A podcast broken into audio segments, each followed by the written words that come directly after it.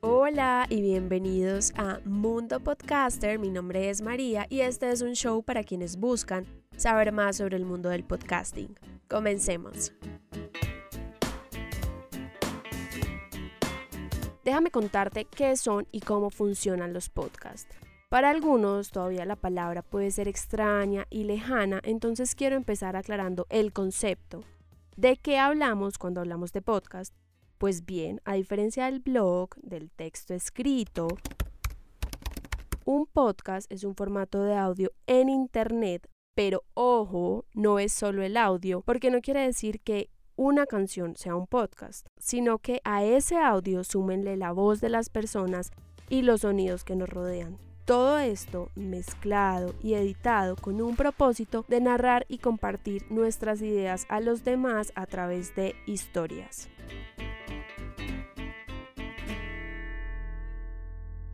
Los podcasts se componen de episodios, su publicación puede ser semanal, quincenal o mensual, eso depende porque hay podcasts que requieren de muchos años de investigación. Su duración puede variar entre 5 y 30 minutos o incluso más. Hay podcasts que duran más de 2 horas. Dos horas. Es un contenido que a diferencia de otros formatos que requieren de tu atención 100%, como los videos o la lectura, los podcasts se convierten en una gran compañía mientras haces otras actividades como bañarte, cocinar, estudiar. Por ejemplo, mientras vas hacia el trabajo, sentado en el bus. Simplemente te pones tus audífonos y te olvidas del tráfico para sumergirte en otra realidad. Y si te gustó mucho lo que estabas escuchando, lo puedes descargar y guardarlo en tu celular o en tu computador o volverlo a repetir las veces que quieras. Entre los estilos más conocidos son de entretenimiento. Estos son divertidos, comparten datos curiosos, desde cuentos, radionovelas y cápsulas de deporte. Están los informativos, tratan temas de actualidad, tecnología, economía, cultura, política y nos mantienen al tanto de lo que pasa en todo el mundo.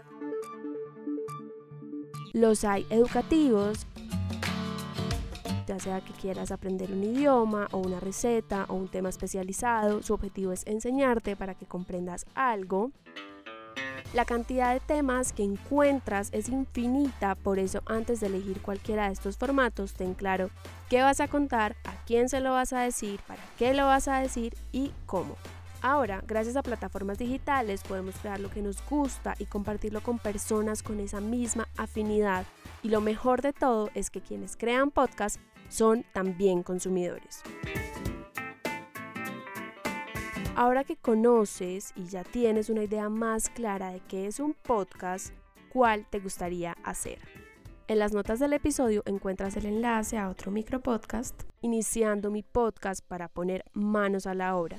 Y no olvides compartir este micropodcast en tus redes sociales para que más personas puedan empezar también a hacer su propio podcast. Chao.